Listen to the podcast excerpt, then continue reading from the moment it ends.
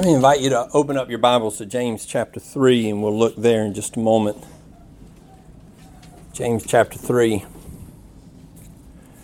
My um, daughter asked me if this was uh, a Bible class hour, if that's what this was for, and I said, yes. She said, is it a Bible class? I said, yes. She said, is it a Bible class like the first Bible class you did this morning?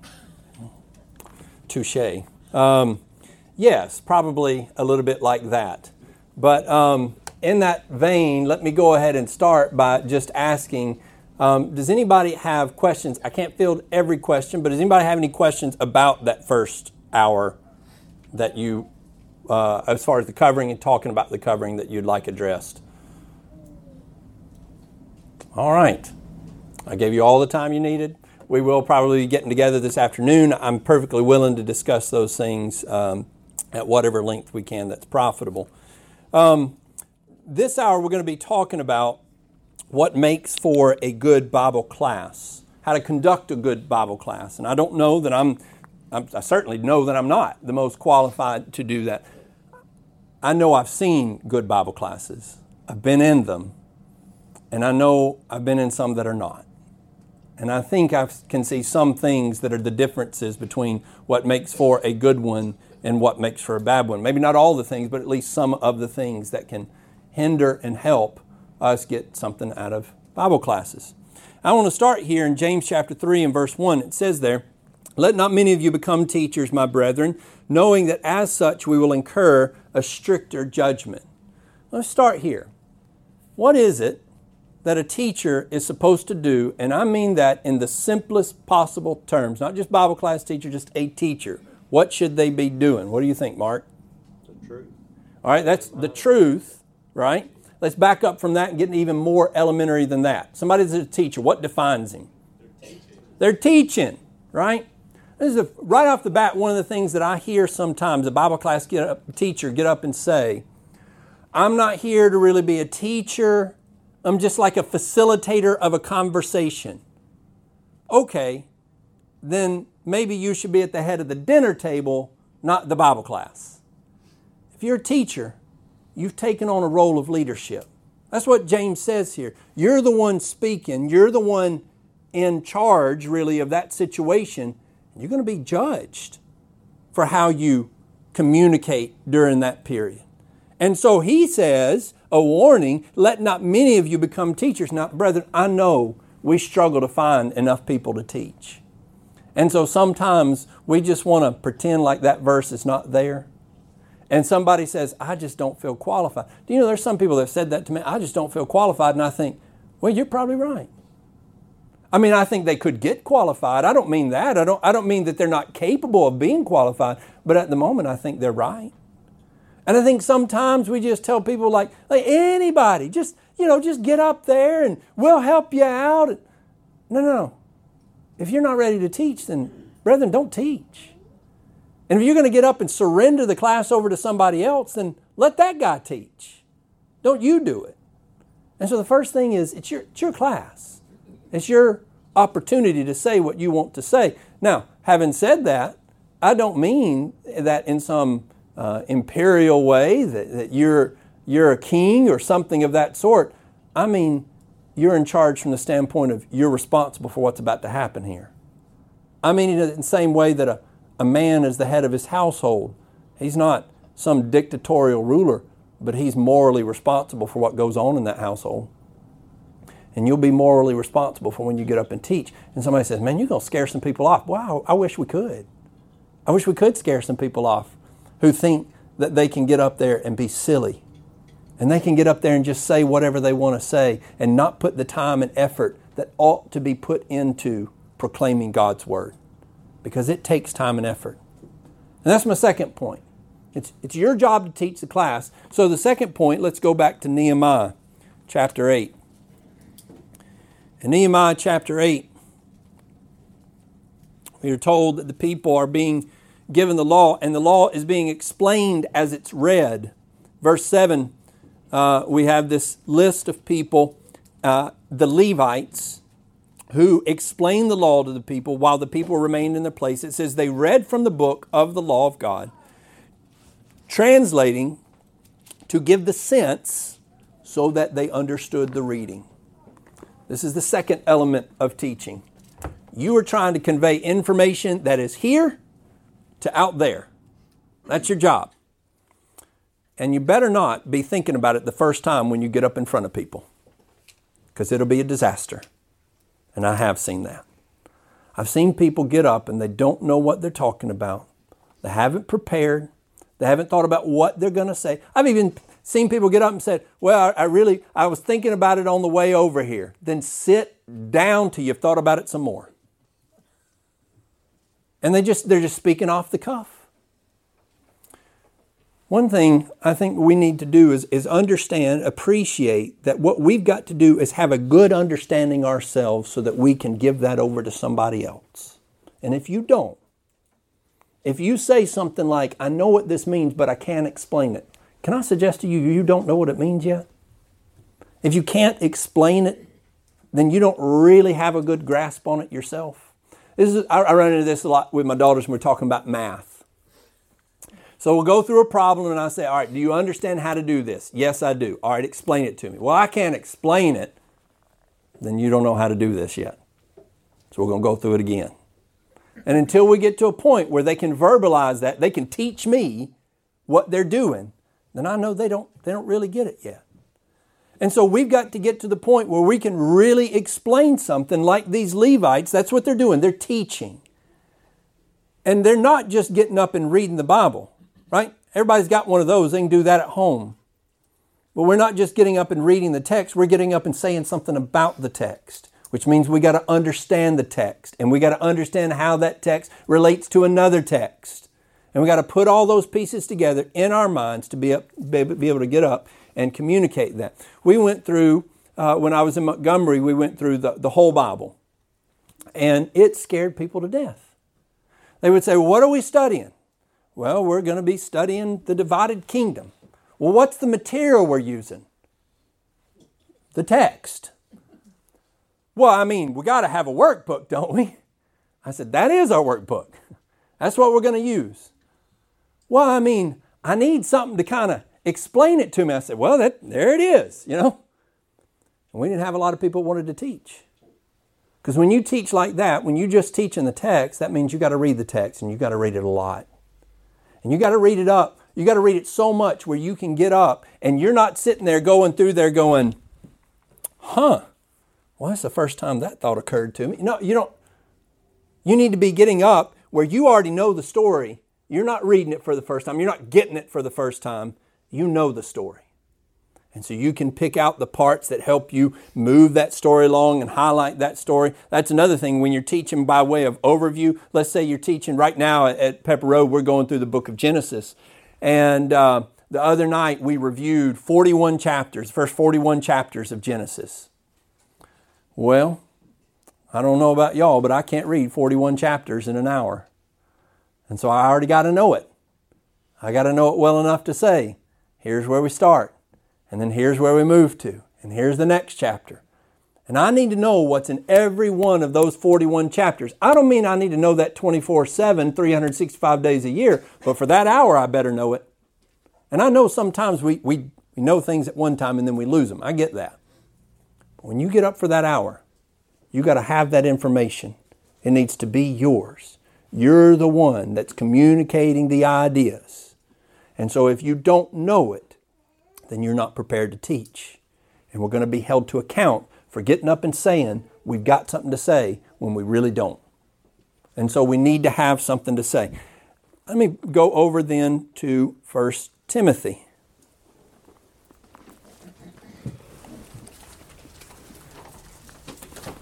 First Timothy, chapter six.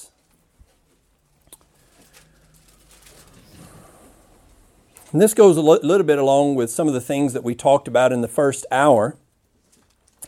It says um, in First Timothy chapter six and in verse four, he is conceited. Well, let's just back up and, and, and catch the whole description here. If anyone advocates a different doctrine and does not agree with sound words, those of the Lord Jesus Christ, and with a doctrine conforming to godliness, he is conceited and understands nothing. He has a morbid interest in controversial questions and disputes about words, which arise uh, out of which arise envy, strife, abusive language, evil suspicions. I think one of the things that we need to appreciate is our job as teachers is to get up and talk about what's in here and not talk about what's not in here. And what he's talking about here is a guy who wants to talk every, about everything but what's in here. He's got a morbid interest, it says, in controversial questions. And I think that's a beautiful description because I can just put some faces to it. They're not happy unless we're arguing about something. I, I know one guy, he called a brother, he was going to be in the area. He said, I'm going to be doing some work in your area. I was wondering if you'd be interested in a debate. And the guy said, well, I mean, about what? And he said, I don't know. I'm sure we can find something. Nah, I'm not interested, the fellow said. I, I've got other things to do.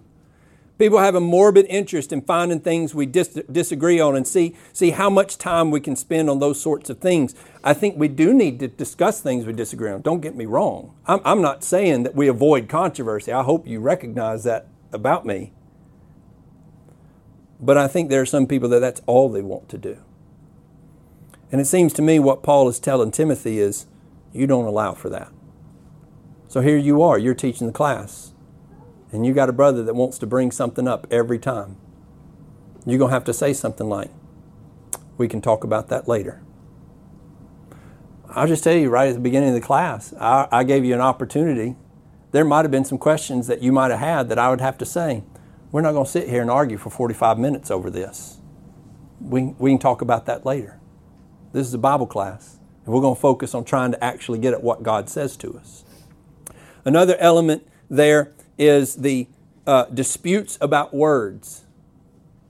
Oh man, we've got just so many commentaries, so many words written about what God says. I think that they are valuable. Don't get me wrong. But I do believe the first commentary ever written was what Satan said to Eve about what God had said to her. And, it, and essentially he said this, God doesn't mean what he said. There's a lot of people that get up and spend their time trying to figure out why God doesn't mean what he said. And we need to be careful about that. That we don't try to twist people around so badly that they don't, that they can't read the, the plain words on the page and understand it anymore. I think sometimes people get wrapped up in original language studies, which I appreciate and respect and think are valuable. They're invaluable. If we didn't have them, we wouldn't have the Bible in English right now. So don't, don't get me wrong about that. But we'll spend thirty minutes talking about the origins of word just so we can come right back around and say, the translators have it right. Just lead with that, right? Just start there and move on. Because first of all, nobody else in the room is a Greek scholar. And usually the guy teaching's not either. He just thinks he is. And so we got to be very careful that we don't end up arguing about words that amount to us really agreeing, but arguing all the same. And I think that's this sort of person who just loves to get into those kind of situations. If you're the teacher, you're trying to avoid that. And if you see that happening, you're the first line of defense. Now, I, there may be wise men in the audience that can help you, but you're the teacher. And so you need to say, that's not what this is about. That's not what this is for. And if you are in the audience, support that man who's doing that, who is trying to shut those things down so that the class doesn't go down that path. Go back over to first, the first chapter of First Timothy. In First Timothy chapter one, here's where I think we just get a lot of wisdom as far as teaching and, and how men approach the Scriptures, what their motivations are. It says there, as I urged you upon my departure from Macedonia, remain on at Ephesus, so that you may instruct certain men not to teach strange doctrines. Then he says, nor to pay attention to myths and endless genealogies, which give rise to mere speculation rather than furthering the administration of God which is by faith. But the goal of our instruction is love from a pure heart and a good conscience and a sincere faith. For some men, straying from these things have turned aside to fruitless discussion, wanting to be teachers of the law even though they do not understand either what they are saying or the matters about which they make confident assertions. That goes about back to knowing what you're talking about. Here are people who don't, they want to teach, they don't even know the law, but they want to get up and be teachers of the law. And it sounds like Paul wants Timothy to call them out and, and let them know you don't know what you're talking about. That's what Jesus does very often. You do err not knowing the Scriptures. But what I really want to focus on here is back in verse four, paying attention to myths and endless genealogies which give rise to mere speculation rather than the furthering rather than furthering the administration of God which is by faith. Brethren, Bible classes across the country and across the world are, are ripped away from focus on God and rampant with speculation. People want to talk about the, the most ridiculous things. Amy and I sat in a Bible class one time where the speculation for twenty minutes was on what the stones looked like that the Israelites took out of the Jordan to stack up by way of reminder. Well, they were in the river, and so they must have gotten smooth over time. I thought, what are we doing? And I stared around, and people got fairly heated about their particular preference over that. And I thought, all right, this is insanity. And not once did we talk about the need to remember the mighty works of God, which is the whole point. But we're going to spend all our day talking about the shape of the rocks. I think there's more profit to talking about when Revelation was written. But brethren, at the end of the day, we're never going to come to a point where everybody's on the same page about that. Make your case, but don't lose sight of the point that everybody agrees on, which is no matter what's happening, no matter what you think it looks like, God wins. And make sure you get that across. And notice what Paul says there. He says, we got a purpose. Our purpose, the goal of our instruction is love from a pure heart, a good conscience, and a sincere faith. When you get up to teach, have you got a purpose in mind? Have you ever been in Bible class where you get the idea that the, the purpose is to take up forty minutes and just expand the time? Usually those classes start out with a little bit of joke. We're gonna we're gonna talk about um, you know, an experience that happened recently that has maybe no connection or a very tenuous connection to the subject at hand. We're just gonna see how much material we can spend at the beginning. A lot of times it's because the person hasn't prepared. They don't have enough material. They got five minutes of material and forty-five minutes of time. And so they just start taking it up. I like to ask those guys sometimes, what did you want us to take away today? And a lot of times they themselves don't even know the answer to the question. Paul says, we got a point to our teaching. We got somewhere we want to go. We got a point that we're trying to make. And we want to make sure that we get that point across. And if people walk away not knowing what your point is, then you're an ineffective teacher. Right? That's your job, is to, is to say something and to have people understand what it is that you're saying. And particularly when it comes to God's Word, it is to get people to these elements, this love, this good conscience, this sincere faith. And that goes back to what Mark answered earlier, which wasn't a wrong answer. What we want teachers to do is teach truth. And there are some things that we're just going to have to say, I don't know. I don't know what God says about that. I, I, I appreciate Bob Waldron a great deal. He's one of my favorite teachers. He's been one of my uh, mentors and has taught me a great deal. And one of the things that he's taught me is how to deal with a Bible class. I've watched him. And when people introduce the speculation and people go down those paths and the ways that he brings them back to the text. Tom Holley uses a phrase, coming back to the text. I love how he says that, coming back to the text. That's what he wants us all to do. And Brother Waldron's a little bit more pointed. And uh, occasionally we might be in a Bible class. We were in a Bible class one time. And it was a group of young preachers mostly. And this other fella had come, and I don't know where all he had come from, but we were talking about First Corinthians chapter two, and we were talking about the spiritual mind and the carnal mind, and the spiritual mind can understand what God's saying, and the carnal mind, there's blockage there, and he can't understand what God is saying. And so Brother Waldron was doing a, a, a wonderful job of, of explaining that, that difference there.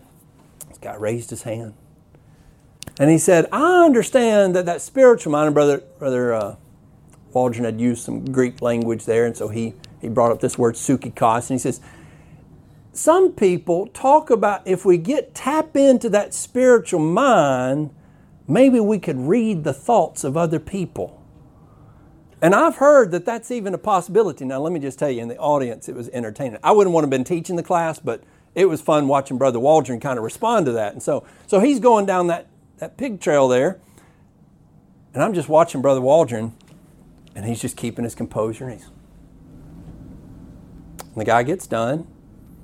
And he just kind of looks over at us, and he looks back at the guy, and I thought he's about to tell him he's a nut job and get out of here. It's not what he did. He just said, well, the Bible doesn't have anything to say about that at all, and so I don't think I will either. And he just went right back to teaching First Corinthians chapter two. And I thought, brilliant. There it is. I'm going to speak where the Bible speaks, and I'm going to be silent where it's silent. Another guy, we were studying First Corinthians chapter five a few weeks later, and we read through that, and we talked about fellowship, and Brother Waldron made several observations and connections to Old Testament passages. He's, he does so well. And, and we, he, he uh, looked up, and this fellow said, well, look, I've always heard, which is always the start of a terrible comment that's about to be made, I've always heard that you can catch more flies with honey than with vinegar. And Brother Waldron said, I've heard that too. I'm just going to read what Paul says again. And he just read back through First Corinthians five. And he said, I, I think I'll just take Paul's word. And then he just moved on. Now, he, he wasn't insulting to people, and he didn't berate them, and he didn't say, well, that's the dumbest comment I've ever heard in my life. That's what I was thinking. I had several things I wanted to say. But he just brought it back to the text. And he didn't allow people to just take them wherever they wanted to go. He said, what we're doing is we're studying God's Word. And you may have things that you've heard before. And you may have experiences that differ with God's Word. We're going to trust God's Word. That's what we're going to do. And so we're going to come right back to that. And so a teacher needs to be coming back to the text. They need to be bringing the attention back to God's Word. And if people want to stray away from that, then it's our responsibility to bring them back to that. Now, as to how we avoid speculation, you need to ask good questions. Jesus asked good questions. Some of those good questions involve getting to the heart of the matter, right? Examine yourself. Sometimes they're very rhetorical questions. The answer is obvious, but it's an answer that's still convicting even though the answer's obvious. Jesus asked Peter, do you love me? And he kept pressing him on it. And it was a convicting question because it's a question right after Peter's just showed that he would betray Jesus. And so he, he asked those probing questions. He asked those questions sometimes in a very challenging way. You've got men who come to Jesus by what authority? And Jesus says, well, I got a question for you. The baptism of John. What authority did he have? And they're rather afraid because they don't know which is the politically most correct answer to give. And what he ends up doing is shutting them down. You don't want to be honest. That's another thing that I hear said sometimes. There are no stupid questions. Well, I think there are some questions that aren't very helpful. And Jesus exposes those. And when people start bringing up questions, he says, let's see if this is honest. Let's see if you really do want to understand truth, or if what you're doing is just trying to take control of the class, trying to make the te- teacher look like a fool, trying to twist the scriptures. And so we ask questions like that, to get at people's hearts, to get at what they're trying to get at. And then we don't allow people to just take control and m- maneuver the class wherever they want it to go. I think that another element is that we want to we want to try to figure out ways to put the truth into terms that people understand how it applies to daily living. People say sometimes that, that there are preachers who tell too many stories. And I often agree with that. But in one sense, I don't think we have preachers who tell too many stories. I think we t- have preachers who don't tell good stories. What I mean by that is they don't tell stories that illustrate the truth. Maybe they're telling stories to entertain. Maybe they're telling stories to take up the time.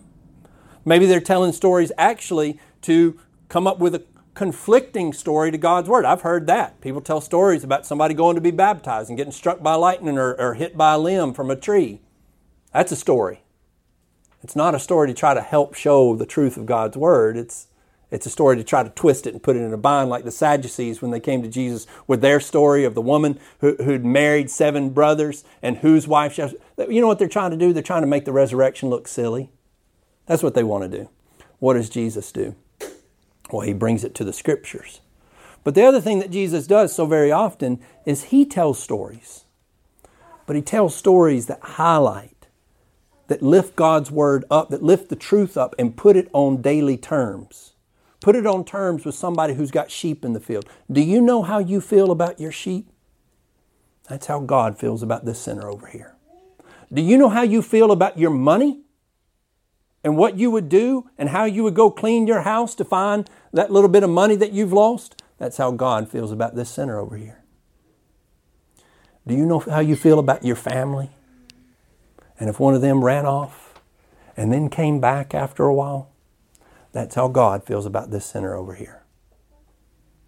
And so he, he connects with people's emotional uh, aspects of their lives and, and brings that into alignment with the truth and says, here's how that works in, in this spiritual realm. The kingdom of God is like. How many times did Jesus say that? In order to give us a sense of what it is that we got going on here. And so we need to think through that. And we need to figure out, how does this apply? There's a young man that's working with us at Pepper Road right now. And one of the questions I'm always asking him is, what do you want people to do tomorrow because of what they heard you say today? How is this supposed to change them in any way? And if you can't think of a single impact that this is supposed to have on anybody's life, then you need to come back to what Paul says here. We got a purpose, right? I want to say something that's going to hit home. I want to say something that's going to change people's behavior. I want somebody, after they listen to the lesson this morning, to go evaluate their wardrobe, right? I mean, I want action. And so I want to say things in a way that's going to provoke that kind of action. I'll say the, the, the one more thing then, and then the lesson will be yours. We have got to have a compassion and a love and a desire for people to love God when we're teaching. I am struck by Matthew chapter twenty-three over and over. It is a passage where Jesus has the most blistering language that he might use in all of his ministry. You talk about lighting people up. Over and over. He calls them hypocrites. He calls them serpents. He calls them all sorts of offensive things. And he exposes one behavior and attitude after another, just all through the chapter. And then at the end of it all, what does he say? Jerusalem, Jerusalem. How often? How often I would have gathered you under my wings like a chick gathers her hens, or a hen gathers her chicks, rather. But you would not. And what we see throughout Jesus' ministry is even people who hate him, who are being um, dishonest in their questions to him, who don't want to hear what he has to say, he's out there with honesty trying to reach them, truly. And his goal is not to just get up and get them told. I, I believe Jesus, with all his heart, wanted those Pharisees to repent. That's what he says, and I believe him. And sometimes we're satisfied with just saying, we got people told. It's not what I want. I want to, I want to persuade. I want to convince. I want to, I I want to bring you over, or you bring me over. I, I, I want something to shift. I'm not perfect like Jesus, and so I recognize maybe, maybe you can bring me towards you. I get that. But something needs to shift. I'll tell you, one of the things that's frustrating to me as a teacher is when you teach something that you know most people don't agree with you on, most of the audience doesn't agree with, with you for one reason or another. You're in that type of situation. You know people don't agree with you, and they come up, and instead of saying, I want to talk to you about that, they say, good job. That's like the worst response possible. I'd rather you be spitting mad at me, because at least then you heard me. I, I, I want a persuasion going on here. And Jesus actually wants, so one of the things I do is I try to imagine, especially when I'm going to be teaching something I think people might disagree with, if I was sitting in the audience on the other side of this, what would convince me? I can't, I, maybe I can't fully do that. But I think we need to try to put ourselves in the shoes of the other position here. You talk about somebody who put himself in the shoes of his opposition. Jesus did. Literally. That's what Hebrews chapter four and verse fifteen and sixteen points out. We do not have a high priest who cannot sympathize with our weaknesses, but was tempted in all points as we are, yet without sin. And so he sympathizes with us. He thinks about what we need. He becomes our advocate. And so that's what I want to do. I want to say, all right, what would help me change my mind on this? And I want to speak in a way that would be conducive to that. And somebody has accused me before, and they've accused others before of, uh, you, you go so far around to try to come around to that conclusion, and you should just hit it head on. And then I go back to Nathan approaching David, and what does he do? He goes around a little bit, and he tells a story. And he gets David to see some reality before he brings it home and says, David, I'm talking about you. You're the man.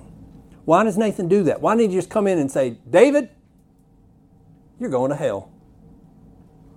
No, he comes at it in the way that he, I suppose, thinks can actually reach David. That's the way I want to approach people. I want to approach them in the way that I think I can actually reach them. That doesn't mean I'll always reach them, but I'm going to give it every try I got. Right? Because that's that's the goal. What's the goal? Not, not just for me at the end of the day to be able to say, I got him told. That's not Nathan's goal. It's not Jesus' goal. It's not my goal. And so those are some of the thoughts, just a few of the thoughts that I think we need to keep in mind that I think will separate some of the good Bible classes that we can be in uh, versus some of the bi- bad Bible classes we could be in. That was pretty similar to that first Bible class. I do think that when we are in a good Bible class, one of the things is the teacher will do most of the talking. I don't think everybody agrees with me on that. I think some people think you should come in and get that audience involved. Well, you're the one that's got something prepared to say. I do realize some classes lend themselves to more audience participation than others, but but it's, but it's the class that you're teaching. And so get up and teach. Have something to say.